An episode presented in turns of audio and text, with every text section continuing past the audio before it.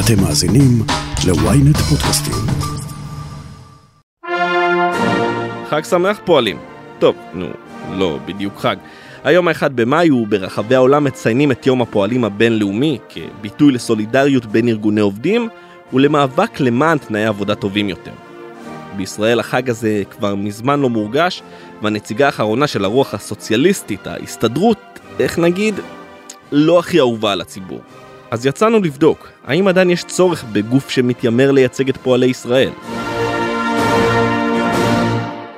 אני רון טוביה, וזאת הכותרת.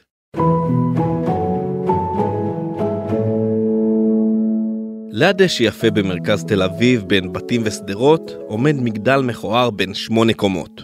ומי גר במגדל? הסתדרות העובדים הכללית. הגוף שנוסד בשנת 1920 על ידי מפלגות סוציאליסטיות כדי לאגד את העובדים היהודים בארץ ישראל, שכירים ועובדים עצמאיים. יושב הראש הכי מפורסם של ההסתדרות היה דוד בן גוריון. בעצם ההסתדרות היוותה את הגוף המשמעותי ביותר אה, של מוסדות המדינה בטרם הייתה המדינה. זה אביעד דומינר רוזנבלום, סמנכ"ל בקרן ברל כצנלסון. וביחד איתו ניצא למסע בעקבות עלייתה ונפילתה של הסתדרות העובדים בישראל. סיפקה שירותים של מדינה, שירותי חינוך, שירותי בריאות, שירותי רווחה, עבודה כמובן, היא הייתה סוג של אה, המדינה שבדרך, ולכן הגוף הכי חזק פה, אה, וגם אחרי שקמה המדינה היא שמרה עדיין על המעמד הזה. זאת אומרת, כבר שקמה מדינת ישראל והייתה פה מדינה שלכאורה היא נסה באחריות לתת את השירותים לתושבים, ההסתדרות עדיין שמרה על הכוח שלה והייתה בעצם, אה, אהבו לקרוא לזה מדינה בתוך מדינה. היא הגיעה בשנים מסוימות ל-80% מהשכירים בישראל שהיו מאוגדים בה, וגם המעסיק הכי גדול בישראל. היו לה מפעלים ומוסדות חינוך וקופת חולים כללית וקבוצות כדורגל וכל דבר אפשרי. שנות הזוהר של ההסתדרות היו בשנות ה-50 וה-60, שליטה טוטאלית במשק ובפוליטיקה הישראלית. אבל במהלך שנות ה-70 הגוף הכי חזק במדינה התחיל לדוח. חלק מזה הגיע בגלל ירידת כוחה של מפא"י, מפלגת פועלי ישראל אם שכחתם, וגם אפשר להאשים תהליכים גלובליים שגרמו לירידה בכוחם של ארגוני עובדים ברחבי העולם. אבל בעיקר אפשר להאשים את ההתנהלות הייחודית שהייתה להסתדרות הישראלית. מצד אחד היא המעסיק הגדול ביותר, מצד שני איגוד עובדים. יש פה סתירה באינטרסים, כי איגוד עובדים היא רוצה להשיג תנאים כמה שיותר טובים לעובדים, כמעסיק היא רוצה דווקא הפוך, להרוויח כמה שיותר ושהתנאים שלהם לא היו טובים, אז ככה הצטרפות של כל הגורמים האלה גרמה לירידה הדרגתית בכוח של ההסתדרות, אה, רואים את זה בעיקר בשנות ה-70-80, ובשנות ה-90, כשממשלת ישראל בראשות רבין העבירה את חוק ביטוח בריאות ממלכתי שבעצם הוציא את קופות החולים מידי איגודי העובדים והלאים אותם, העביר אותם לידי המדינה, ההסתדרות ממש, הכוח שלה התרסק וגם בעצם התפרקה ועברה הקמה מחדש, ומאז זה לא אותו גוף של ההסתדרות הכללית, אלא קוראים לזה ההסתדרות החדשה. יש לנו אח ורע לגופים כמו הסתדרות בעולם המערבי? במדינות רווחה באירופה? האמת שההסתדרות די ייחודית, זאת אומרת, היו איגודי עובדים מאוד גדולים, גם כאלה שעשו תפקידים משמעותיים בכל מיני מדינות, אבל גוף אחד כזה שממש היה לאחד עם המדינה, שהתרים את המוסדות שלה, שתפס חלק כל כך משמעותי במוסדות שלה, זה דבר אה, מאורע די נדיר. צריך להגיד שזה מצד אחד נותן להסתדרות באמת הרבה זכויות בהקמה של המדינה, ונתן לה הרבה מאוד כוח, מצד שני, כמו שאמרתי, זה פגע בה בעצם ביכולת שלה למלא את התפקיד הכי בסיסי שלה, שזה אה, לייצג עובדים. אם מחפשים את הסיבות לירידת קרנה הנוכחית של ההסתדרות, צריך לקפוץ לשנות ה-90 העליזות. בתחילת העשור נפלה ברית המועצות ואיתה דעכה הרוח הסוציאליסטית ברחבי העולם. הקפיטליזם והאמריקניזציה תפסו תאוצה בישראל, ובמחצית העשור העם אמר את דברו, ובנימין נתניהו שהבטיח שוק חופשי ופתוח לכולם, נבחר לראשונה לראשות הממשלה. זה היה עוד מסמר בארון ההסתדרות שהייתה גם ככה בקשיים כלכליים, ומאז חלפו כבר כמעט 30 שנה. אביעד, אתה חושב שלאור הדברים האלו ההסתדרות עדיין רלוונטית היום? אני חושב שדווקא היום בעולם באמת שהוא עולם, אפשר להגיד עולם קפיטליסטי, שהעבודה השכירה בו, אה, בין עובדים, אה, עובדים שכירים, דווקא היום יש צורך באופן כללי באיגודי עובדים וספציפי בהסתדרות. יחסי העבודה בין עובד למעביד הם לא שוויוניים. למעסיק יש אה, כוח יותר גדול מהעובד שלו, הוא בעצם יכול אה, לכפות עליו כל מיני דברים, ואיגוד העובדים הוא בעצם בזה שהוא מאגד כמה עובדים ביחד מול המעסיק וגם מול המדינה, נותן כוח לעובדים. אה, לדוגמה, ההסתדרות נאבקה לאורך השנים להעלות את שכר המינימום בישראל, היא נאבקה לעשות את הפנסיה חובה, היום הרי כולנו חוסכים לפנסיה, הרבה אנשים לא יודעים שהנושא הזה אין חוק פנסיה חובה, אלא בעצם זה הסכם קיבוצי שחתמה ההסתדרות עם המעסיקים, והמדינה בעצם אשררה אותו. המאבקים של להעלות שכר לאחרונה היה עובדות סוציאליות, מורות, רופאים ונושאים כאלה, בעצם צריך בשביל זה איגודי עובדים, שאיגוד העובדים הגדול בישראל זה ההסתדרות. ולמרות המהלכים שציין אביעד, במהלך השנים ההסתדרות עשתה לעצמה שם רע בציבור. שביתות, משכורות עתק בוועדי עובדים חזקים, ופוליטיקה עסקנית שרק סייעו לקמפיין של מתנגדיה. בסוף צריך לזכור שהכוח שיש בידי בעלי הון, והרבה פעמים גם בידי המדינה, הוא כוח יותר משמעותי מהכוח של איגודי עובדים, והם אוהבים ככה להשאיר את השם שלהם. אבל כן צריך להגיד שגם להסתדרות היה, היה חלק בדברים האלה. קודם כל, כמו שאמרתי, בגלל כפל התפקידים שלה בתור uh, מעסיק ובתור מאגדת עובדים, היו בעיות, uh, לפעמים ההסתדרות לא הייתה מעסיק כל כך טוב, והעובדים שלה היו ממורמרים, ואז ככה יצר להסתדרות שם לא טוב. עוד דבר שצריך להגיד, שבגלל כל מיני סיבות שקשורות למבנה ההיסטורית שלה, ההסתדרות היא לא גוף דמוקרטי לגמרי. יש בה כאילו דמוקרטיה, אבל בפועל זה לא, זה לא באמת קורה ככה, ולכן אה, היא ממש גוף שפועל מלמעלה למטה. אז הרבה פעמים העובדים שהם אה, חלק מההסתדרות שהיא אמורה לייצג אותם, מרגישים שהיא לא מייצגת אותם כמו שצריך. היו גם בעבר יותר בעיות בהסתדרות שקשורות לנושאי מה שנקרא דור א' ודור ב'. מה זאת אומרת ההסתדרות לא גוף דמוקרטי? אז קודם כל צריך לדעת שבעצם ההסתדרות קצת בנויה כמו, כמו פרלמנט, כמו הכנסת. יש שם מפלגות, שחלקן זה המפלגות שאנחנו מכירים מהכנסת. אז הם בעצם, יש בחירות בתוך, ה, בתוך ההסתדרות, בבית נבחרי ההסתדרות, שזה הפרלמנט של ההסתדרות, והם בוחרים בעצם את יו"ר ההסתדרות, אבל בפועל הבחירות לא מתקיימות כמו שאנחנו מכירים, ובעצם יו"ר ההסתדרות תמיד הוא רץ מפלגה ענקית, שכוללת בתוכה גם את מרצ, גם את ש"ס, גם את הליכוד, גם את העבודה, כולם ביחד באותה מפלגה, וזה כאילו בחירות והוא כאילו נבחר בהן, זה דבר ראשון. ודבר שני, בחלק מאיגודי העובדים, איגוד העובדים המקומי הוא זה שמחליט על שביתה. לדוגמה, אם אני נגיד נהג אוטובוס שמאוגד באיגוד עובדים, אז איגוד העובדים הוא יותר גדול מהאיגוד רק של נהגי האוטובוס, הוא מאגד גם, אה, לא יודע, קופאים בסופר. אבל אם העובדים, נהגי האוטובוסים מחליטים לצאת לשביתה, זו זכותם, האיגוד נותן להם את הזכות הזאת. בהסתדרות זה לא לגמרי עובד ככה. זאת אומרת, הזכות להכריז על שביתה או לבטל שביתה, היא בידי הנהלת ההסתדרות, לא בידי הגוף המקומי. זה מצד אחד לוקח באמת הכוח מהעובדים בשטח, ולפעמים הם ממורמרים על זה, מצד שני זה משאיר הרבה כוח בידי ההסתדרות, ככה לעשות איזה סחר מכר מול המדינה, על דברים שהם לאומיים ולא נוגעים רק לעובד כזה או אחר. ולפעמים ההסתדרות זוכה לביקורת לא רק ממתנגדיה מימין, אלא גם משמאל. היה אפשר לראות איזה דוגמה בקורונה, ההסתדרות הגיעה מאוד מאוד מהר להסכמים עם המשרדי ממשלה, לאפשר להוציא את העובדים לחל"ת, לאפשר להוציא את עובדי המדינה לחופשה, ככה היה לה עבדה בצורה מאוד צמוד עם הממשלה, שמצד אחד יש איזה יתרונות, זה באמת אפשר למשק להגיב מהר, וככה כן קצת היא דאגה להגן על העובדים, מצד שני יש איזו ביקורת שהיא יותר מדי מהרה וויתרה לממשלה, ואגב, גם בהסכם השכר האחרון ראינו לא הייתה שום שביתה, הגישה של היו"ר הנוכחי של ההסתדרות זה שצריך להגיע להסכמות בלי שביתה. אני חושב שרוב השנאה להסתדרות היום היא בעיקר על דברים היסטוריים, וגם פשוט נוח שיש את מי להאשים. ההסתדרות והעומד בראש ארנון בר דוד עלו לאחרונה לכותרות, יממה לאחר פיטורי שר הביטחון גלנט. מה, אנחנו רפובליקת בננות? מה זה הדבר הזה? יושבים בחדרי חדרים?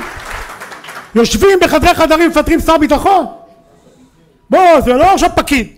במסיבת עיתונאים מיוחדת ובשיתוף פעולה נדיר עם ראשי המגזר העסקי, הכריז בר דוד על נשק יום הדין, שביתה כללית במשק מעכשיו, וקרא לנתניהו לעצור את חקיקת המהפכה המשפטית ולחזור בו מפיטורי שר הביטחון. השביתה נמשכה יום אחד, והסתיימה עם הודעת ראש הממשלה על השעיית תהליכי החקיקה. בימים שלאחר מכן ניתן כי נתניהו ובר דוד היו מתואמים במהלכים. השניים הכחישו נחרצות את הטענות. לאורך ההיסטוריה וגם היום, איגודי עובדים לקחו חלק מאוד משמעותי גם בדברים שהם לא קשורים ישירות ליחסי עבודה.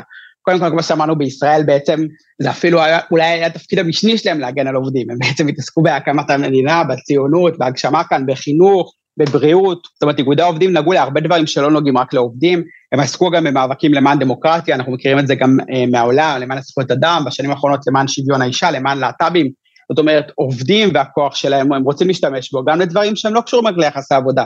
כמו שאנחנו רואים את המחאה של ההייטק, שהייטקיסטים משתמשים בעצם בכוח שלהם, של ההון, שיש להם כסף, הם אנשים עשירים והם רוצים להשפיע מה, עם הכוח שלהם על המדינה. אז גם עובדים, לעובדים הרבה פעמים יש להם פחות כסף, הם לא יכולים לממן מחאות, אבל כקבוצה מאוחדת יש להם כוח על ידי השביתה, והם רוצים על ידי הכוח הזה להשפיע על המדינה.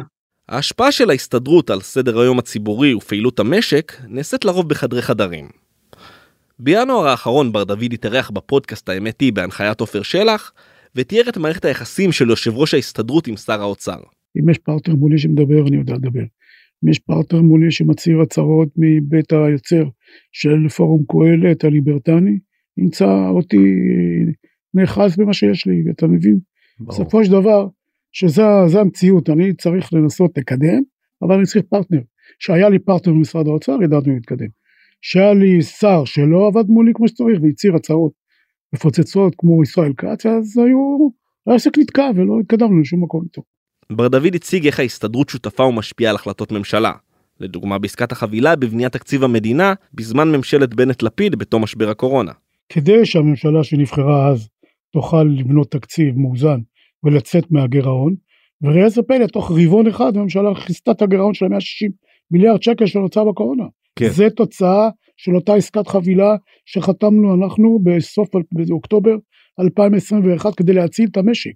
עסקת החבילה למרות שהיו שם קטעים שלא הצליחו, אבל כן. הקטעים המרכזיים של הצלת המשק הצליחו, וההסתדרות היום שותפה לזה שהמשק הישראלי יצא ראשון וחזק מתוך תקופת הקורונה. ובר דוד נשאל מה מטרת העל של יושב ראש ההסתדרות בעת הנוכחית, ושלח מסר לממשלה. ההסתדרות היום מתאימה את עצמה למציאות, אנחנו נותנים שירותים, אנחנו לא רק ארגון, איגוד מקצועי, אנחנו בית שמפיץ מתוכו אור, בית שמפיץ מתוכו תרבות, בית שמפיץ מתוכו רעיונות חיוביים, ובית שמפיץ מתוכו אחדות ושל חיבור של שבטי ישראל, דוגמה לאיך צריך לנהל את המדינה הזאת, ולא בכנסת שהם רבים שם אחד עם השני בטירוף, ואנחנו פה מהווים להם דוגמה, כן, יושבים תחת שולחן אחד ודואגים לעובדים בישראל. מה הבעיה? לעשות את זה גם ברמה של המדינה. אם אני אראה שיש לי שותף לדרך, או שותפים לדרך, נוכל להתקדם, אם לא, אז אה, נצטרך לחפש את הדרך כדי לאלץ אותם להיות שותפים שלנו ולתת תוספות לעובדים.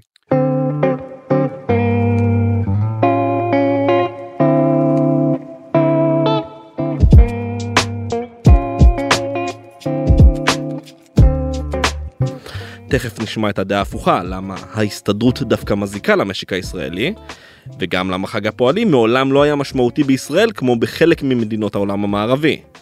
אבל לפני כל זה הודעה קצרה, ומיד נמשיך עם הכותרת.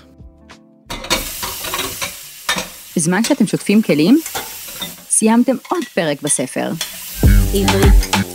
חדש באפליקציית עברית, ספרים קוליים, דרך חדשה לנצל את הזמן ולהפוך את השגרה לחוויה מרתקת. אז בואו ליהנות מאלפי ספרים להאזנה שמחכים רק לכם. פשוט לקרוא בכל דרך, בעברית. הורידו עכשיו את אפליקציית עברית ללא עלות ותהנו מספר קולי ראשון מתנה.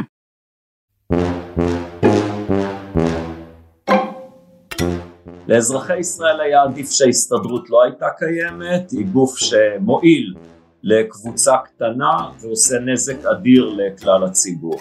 פרופסור עומר מואב מאוניברסיטת רייכמן ואוניברסיטת ווארק באנגליה ידוע כתומך נלהב של שוק קפיטליסטי. אם שואלים אותו, ההסתדרות היא רעה חולה עבור המשק. תראה, ההסתדרות היא גוף שמסורתית מזיק לציבור בהמון המון דרכים. היסטורית זה גוף שבאמת אה, עשה נזק למגזר הפרטי, היה בלתי נפרד בעצם מממשלת אה, מפא"י ששלטה כאן. כמובן שגם כל התעשייה ההסתדרותית שכשלה לחלוטין, בזבוז כספי ציבור אדיר, אגב כולל בזבוז של אה, כספי העובדים שמשלמים את המס להסתדרות. ההסתדרות פועלת בחוסר שקיפות מוחלט, אה, הניסיון לחייב עמותות עות'מאניות בשקיפות אה, כשל, הגישה של ההסתדרות הייתה, בדומה אגב במידה רבה לגישה של ממשלות ישראל בעבר, שהתפקיד של המפעלים, התעשיות, כספי החוסכים בפנסיה, זה לא באמת להתנהל בצורה כלכלית ואחראית, אלא לנצל את זה כמנוף לקידום אינטרסים פוליטיים ואחרים. הדוגמה המצוינת, אין חולק על הדברים, קרנות הפנסיה של ההסתדרות פשטו, הגיעו לפשיטת רגל, מי שהציל אותם זה משלמי המיסים, פה אני מדבר על uh, המיסים לאזרחי מדינת ישראל שמשלמים מיסים לממשלת ישראל, הצילו את קרנות הפנסיה פושטות הרגל, שהתנהלו בחוסר אחריות uh, מדהים, שימוש בכספי החוסכים למטרות באמת אה, בזויות והזויות שאין שום הצדקה להן ובסופו של דבר אה, אם ממשלת ישראל לא הייתה בוחרת להציל את החוסכים אז היום היו לנו אה, פנסיונרים עניים מאוד באשמת ההסתדרות. בין הביקורת פרופסור מואב מוצא כמה דברים חיוביים בנחיצותה של הסתדרות פועלים. אבל בישראל, כמו בישראל, אנחנו נוטים להיות שונים משאר העולם. סך הכל כשאנחנו חושבים על ארגוני עובדים בעולם, אני עכשיו שם את ישראל בצד, יש להם גם יתרונות לצד החסרונות, אין על זה ויכוח במחקר הכלכלי, החסרונות ברורים, ארגוני העובדים דואגים לחברי הארגון על חשבון האחרים, אין פה ארוחות חינם, זה לא שבזכות זה שיש לנו ארגון עובדים אז מייצרים יותר, אבל אולי היתרון של ארגוני העובדים זה שהם מצמצמים אי שוויון בתוך הארגון. האם זה יתרון או חיסרון זה כבר עניין של טעם, אבל נהוג למי שחשוב וחושב שאי שוויון, פערים בשכר זה דבר רע, אז uh, ארגוני עובדים נוהגים לצמצם את אי השוויון. כלומר בתוך הארגון מגדילים פערים בין הארגון לבין אנשים שהם חיצוניים לארגון. זה בעולם. מה שמאפיין את ישראל בצורה באמת יוצאת דופן זה שארגוני העובדים, בעיקר אלו שנמצאים בהסתדרות, בהרבה מקרים דווקא פועלים להגדלת הפערים בתוך הארגון. אבל בכל זאת האזרח הקטן זקוק לאיזושהי הגנה וההסתדרות מספקת לו בסופו של דבר את ההגנה הזאת. האזרח הקטן בישראל יחיה הרבה יותר טוב בלי ארגון ההסתדרות. ארגון ההסתדרות תורם ליוקר המחיה דרך זה שהוא מקטין את התחרותיות במשק, דרך זה שהוא מייקר את השירותים החיוניים, הוא בפירוש פוגע באזרח הקטן בישראל. הבעיה המרכזית באמת זה, וקשה להפריד בין ההסתדרות לבין אה, ארגוני העובדים החזקים, זה באמת הסחטנות שהגופים האלו מפעילים על הציבור, גם בחוסר היעילות וגם בעלויות השכר המאוד גבוהות. כי הרי אה, ארגוני העובדים במגזר הציבורי הרחב, במונופולים של השירות לציבור כמו חשמל ונמלי אוויר ונמלי ים ו- ועוד ועוד ועוד, אה, זה לא שה- שהם נלחמים בבעל הון, להפך, הם נלחמים בציבור הרחב, מי שמולם עומד, מי שהמעסיק שלהם זה ממשלת ישראל, הממשלה שמייצגת את הציבור הרחב, ופה קיבלנו היפוך מוחלט של היוצרות, יש לנו למעשה גוף מאוד חזק, שזה ארגון העובדים, ואני מדבר על ארגוני העובדים החזקים, כלומר כאלו שיש להם יכולת להזיק לציבור, להכאיב, שלטר ביד, לא לטפל בבעיות חשמל מצד אחד, או אה, להשבית את נמלי הים, את נמלי האוויר וכדומה. אה, מול מי? לא מול בעל הון חזק, אלא מול ציבור רחב שהוא מבוזר, ושהממשלה כושלת בלייצג את האינטרס שלו. אה, בסופו של דבר, כשמסתכלים על התוצאות, יש לנו נמלים מאוד לא יעילים, ועל חשבון כל מי זה? על חשבון יוקר המחיה של הציבור בישראל. הציבור האזרח הממוצע בישראל שהכנסתו נמוכה בהרבה מההכנסה של אותם עובדים חזקים. אז איזו חלופה אתה מציע לאדם שחש שמקום העבודה שלו לא מספק לו את תנאי העבודה הבסיסיים אם זה הרעה בתנאים פיטורים או השד יודע מה. כדאי לא להתבלבל לעובדים בהרבה מקרים כדאי להתארגן להם זה טוב אבל אתה שואל אותי מה זה עושה לרווחה הכוללת במשק כלומר זה קצת יש פה מין דילמת האסיר כל אחד בפני עצמו שווה לו במקום העבודה שלו להתארגן אה, ולעשות נזק לאחרים. אבל בסוף אנחנו נמצאים בשיווי משקל אה, לא יעיל. אה, השאלה היותר רלוונטית היא אולי שאלה של מדיניות. לא מה כדאי לאדם כזה או אחר או לקבוצת עובדים כזו או אחרת אלא מה המדיניות הנכונה. ופה שוב אני פונה למחקר הכלכלי שמראה שיש חלופות במדינות רבות בין, ה, בין שתי אלטרנטיבות מרכזיות שלכאורה נועדו להגן על העובדים, אחת היא דרך התארגנות וארגוני עובדים והאיום בשביתה, היכולת להזיק, אה, והשנייה היא דרך חקיקה, וחקיקה למשל שמחייבת תנאים סוציאליים, שכר מינימום, שעות נוספות וכולי וכולי וכולי. פרופסור עומר מואב, תודה רבה. תודה רבה. אביעד אומינו רוזנבלום, בחזרה אליך. לפני כמה שנים ביקרתי בצרפת ב-1 במאי, וראיתי שמדובר שם ביום חג לכל דבר ועניין, כאילו די דומה לחגיגות יום העצמאות אצלנו. אז שאלתי אליך, למה בישראל אנחנו בכלל כמעט לא מרגישים אותו? כן, זאת שאלה טובה, באמת בישראל אה, כמעט לא מרגישים את היום הזה, זה יום בחירה, זאת אומרת שעובדים יכולים אה, אה, להחליט שהם יוצאים בו לחופש, גם בלי אישור של המעסיק, על חשבון ימי החופשה שלהם אבל, וזה באמת לא איזה יום אה, חופש רשמי. א', צריך להגיד שזה קשור באופן כללי שבניגוד לתחושה של האנשים, בישראל יש יחסית מעט ימי חופש, ועובדים כאן עובדים הרבה יותר ימים ממקומות אחרים בעולם, אבל זה קשור לזה בישראל באמת, שבאופן כללי השמאל והשמאל הכלכלי כאן די התרסקו בעשורים האחרונים, המפלגה שמייצגת אולי את העובדים, מפלגת העבודה, ממש ירדה מכוחה כמעט לגמרי, והכוחות המרכזיים שהיו אמורים לייצג את העובדים בעצם לא מממשים את התפקיד הזה. צריך לומר שגם ההסתדרות לצערי קצת בורחת מהסיפור הזה של אחד במאי, וגם היא כמעט לא מציינת אותו, והיא מעדיפה להבליע אותו, וזה באמת נותר בעיקר בזיכרון של אה, אנשים יותר מבוגרים, או של התנועות נוער הכחולות. אבל בכל זאת צריך להגיד שכן אה, האתוסים הבסיסיים של זכויות עובדים ושל שירותים חברתיים הם משמעותיים, ובכלל של אחריות של המדינה על האזרחים שלה ושל חשיבות זכויות העובד, כן נשארו בישראל. אז פועלי כל העולם יתאחדו היום, אתה חושב? אה, אנחנו מקו, מקווה מאוד, וביחד יפעלו לעתיד טוב יותר. אביה, תודה רבה. תודה לך.